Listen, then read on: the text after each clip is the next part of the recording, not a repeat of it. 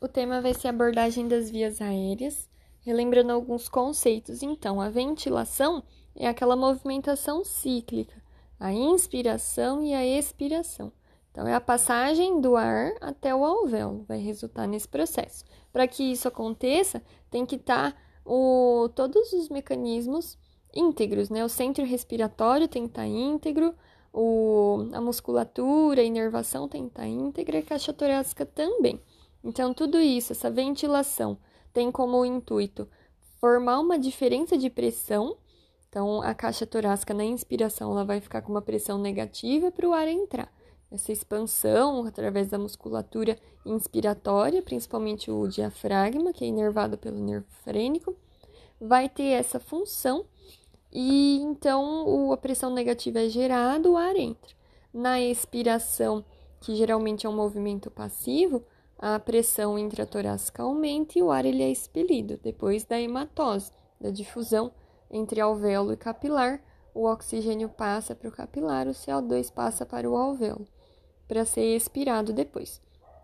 No entanto, em situações de insuficiência respiratória, o diafragma ele pode apresentar fadiga muscular, e a partir disso eu vou ter a utilização de musculatura respiratória acessória, que seria a musculatura intercostal e também a musculatura de pescoço. Então, por isso, é, sinais de que a pessoa apresenta insuficiência respiratória podem ser observados no exame físico, como o uso de musculatura intercostal, que é a tiragem intercostal, você vê a musculatura indo e voltando no movimento respiratório, no tórax e também a tiragem de fúrcula, você vê essa, essa força que a pessoa faz para respirar no, na região de pescoço, decorrente do uso dos, dos músculos escalenos e esternocleidomastoide do pescoço.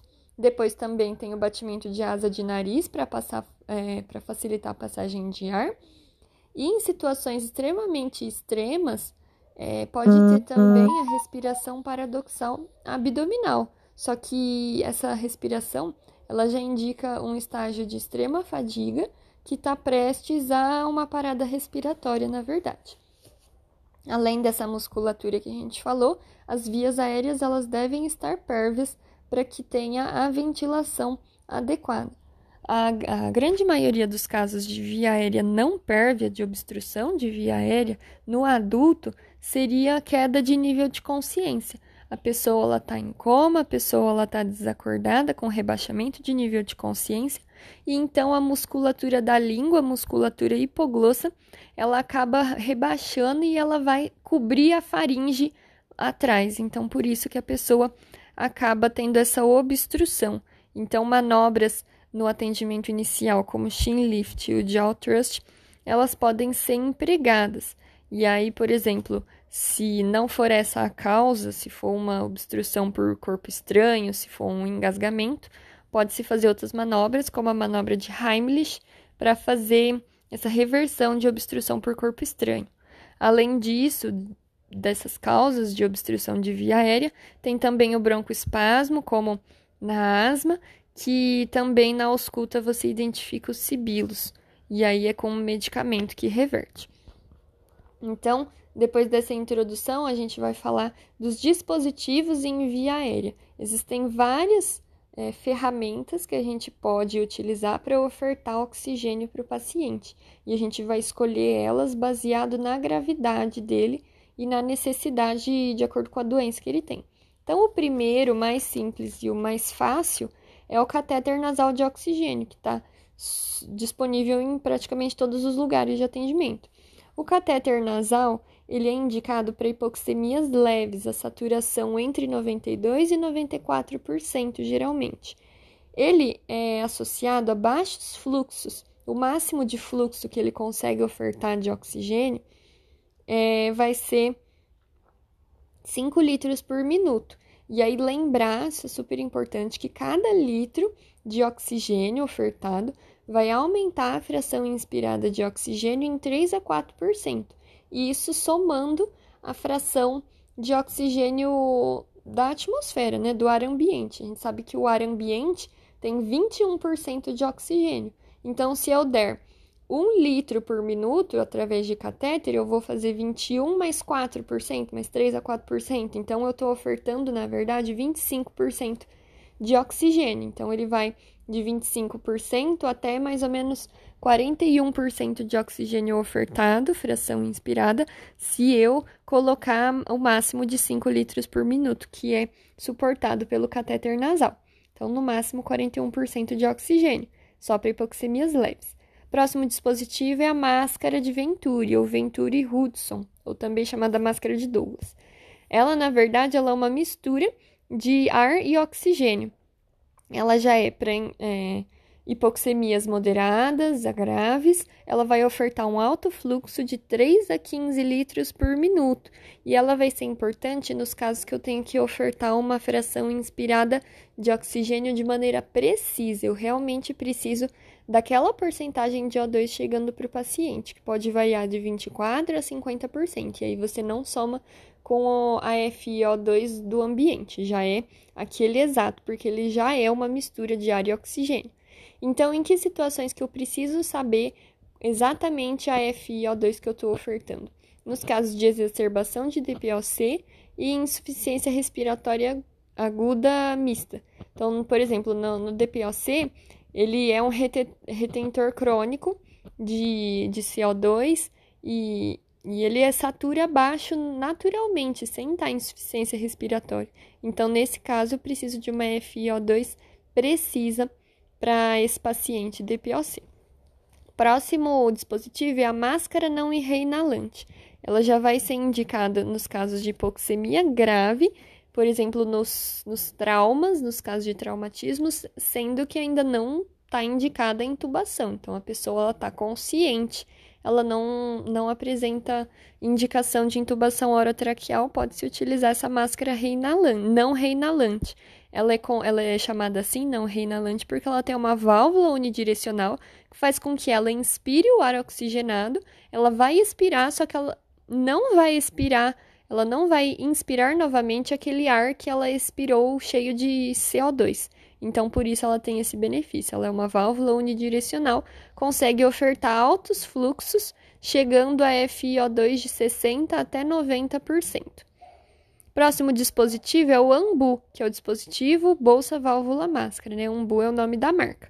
Também oferece altas concentrações em altos fluxos e ela tem uma importância é, é, a ser destacada nos casos de parada cardiorrespiratória, nos casos em que eu tenho alteração de nível de consciência porque a pessoa não tem drive respiratório. Nesses casos, a pessoa não ventila. Então, o benefício do ambu é que, além de fornecer oxigênio em altos fluxos, ela é capaz de ventilar. Você consegue fazer uma pressão e botar aquele ar dentro do alvéolo da pessoa nos casos de baixo drive ventilatório. E aí, o ambu ele pode ser é, empregado em duas técnicas, se você estiver sozinho ou em duas pessoas, que é a técnica do C e do E com uma mão só se você estiver sozinho e a outra vai ventilando, uma ventilação a cada 5 a 6 segundos, totalizando 10 a 12 por minuto. Ou se tiver em duas pessoas, você faz a técnica do C e do E com as duas mãos e a outra pessoa vai apertando, ventilando, também na mesma frequência. Então, esse é o ambu. Lembrar que ele ventila também, é a diferença dele com relação aos outros. A ventilação não invasiva. A ventilação não invasiva é praticamente uma ela, sim, ela tem a questão de fazer pressão positiva através de máscara. Ela é praticamente um efeito semelhante à intubação, só que o paciente ele tem que estar consciente. O paciente na ventilação não invasiva, ele precisa ter nível de consciência, porque na verdade é ele que vai gerar o um movimento in e expiratório. É, a ventilação não invasiva ela só vai ofertar o oxigênio no momento certo do, dentro desse ciclo que o próprio paciente está fazendo. Então, ela vai ter um circuito inspiratório e expiratório. Ela está indicada para pacientes DPOC exacerbado, com insuficiência cardíaca congestiva descompensada, insuficiência respiratória aguda hipoxêmica e também a gente tem as contraindicações da VNI, da ventilação não invasiva. A primeira, com certeza, é se o paciente estiver desacordado, sem nível de, de consciência, não dá para fazer VNI. Outras contraindicações seriam arritmias graves, instabilidade hemodinâmica, choque, agitação psicomotora, incapacidade de proteção de vias aéreas, baixa eficiência de tosse, hemorragia digestiva alta, grande quantidade de secreção e lesões faciais que impossibilitem o uso de máscara. Por quê? Porque todas essas contraindicações de VNI, na verdade, são indicações da IOT, da intubação orotraqueal. É quando a pessoa ela é incapaz de ventilar e oxigenar, ela não mantém a via aérea patente, não protege essa via aérea, não tem reflexo de tosse, está inconsciente. É, e também quando você faz meio que uma profilaxia, evitando uma deteriorização clínica iminente ainda maior desse paciente. Então, todas essas são as, contra, as indicações de intubação orotraqueal. O Glasgow, geralmente, ele é menor ou igual a 8, né? E a única contraindicação na realidade absoluta da IOT seria a transecção traqueal. A técnica de intubação, ela segue um mnemônico, que são 7 P's da intubação. É a sequência de, de passos que você tem que fazer para é, concretizar a intubação orotraqueal. O primeiro deles, o primeiro P é de preparação. Então você vai separar todo o material, testar todos eles para que não tenha erros durante o procedimento. Então você vai testar o aspirador, testar todos os equipamentos, é, separar o oxigênio pronto para pré-oxigenar, posicionar o tubo, monitorizar o paciente, avaliar a via aérea, se vai, você vai predizer se é uma via aérea difícil, é, a partir de exame físico, classificação de Malampati, e de Cormark-Lehane já durante a laringoscopia. É, providenciar um acesso venoso periférico, já 18, e também já separar as drogas que você vai utilizar. Esse é o primeiro passo, é a preparação. O segundo P, segundo passo é a pré-oxigenação, porque durante o procedimento de tentativa de intubação, o paciente ele vai estar tá sem conexão com, com fornecimento de oxigênio. Então, é por isso que é importante, antes de você iniciar o procedimento em si, você fazer uma pré-oxigenação, você mandar oxigênio para valer antes para esse paciente, para ele sofrer menos com esse período que ele vai ficar sem oxigênio enquanto você está tentando entubar. Então, a pré-oxigenação, você mantém uma fração de inspiração de oxigênio, uma FiO2 de 100%, por 3 a 5 minutos, diretão lá nesse paciente, para que depois, durante o procedimento, o oxigênio caia, mas não tanto, né? Então, você vai utilizar uma máscara que oferte 100% sem ventilar. Esse é a pré-oxigenação. Terceiro P é o pré-tratamento, que ele pode ou não ser realizado, na verdade, que é você administrar drogas como fentanil e lidocaína, é, mas é principalmente indicado nas, nas urgências hipertensivas, dissecção de aorta aguda, hipertensão intracraniana, então é mais indicação do que se tiver indicação do que sempre. Então, o pré-tratamento ele pode ou não ser realizado.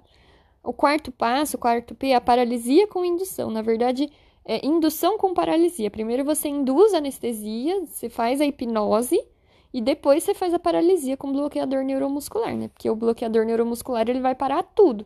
Vai parar o diafragma de funcionar. Então, é o, tem que ser o último para já estar tá tudo certo antes. Então, existem várias drogas, geralmente o bloqueador neuromuscular utilizado é a succinilcolina, e ele é indispensável porque ele vai minimizar riscos de aspiração e hipotensão. Então, existem as drogas de hipnótico, pode ser utilizado benzodiazepínico, etc. E o bloqueador neuromuscular, que eu já falei, geralmente é succinilcolina. É, quinto passo, quinto P, é o posicionamento do paciente. Ele, ele vai posicionar o paciente para laringoscopar, que é uma decúbito dorsal 30 graus com inclinação de dorso, que é a posição sniff ou farejador. Então ele tem que ficar com o nariz bem para cima para alinhar os eixos oral, laríngeo e faríngeo, facilitando a visualização das cordas vocais em intubação. Sexto passo é o posicionamento do tubo com confirmação. Então, você vai fazer a laringoscopia. Lembrar que o tubo você segura com a mão direita e o laringoscópio com a mão esquerda. E aí você entra pela rima labial direita, afasta a língua em direção à esquerda, vai tracionar para cima, não fazendo báscula, mas vai fazer um movimento para cima, aproximadamente 45 graus de inclinação, para visualizar a valécula. Tem diferença se você usa um laringoscópio do tipo curvo ou do tipo reto, né? O tipo reto você vai é, acabar alçando um pouquinho da epiglote para visualizar. O curvo não, você introduz até a valécula precisamente. E aí você visualiza as cordas vocais é, e passa o tubo. O tubo ele vai, ele vai ter a demarcação até onde ele deve ser inserido para não fazer intubação seletiva. E você sempre tem que fazer essa introdução do tubo sob visualização direta das cordas vocais, não nunca cegas, né? Porque você pode entubar esôfago e dar tudo errado.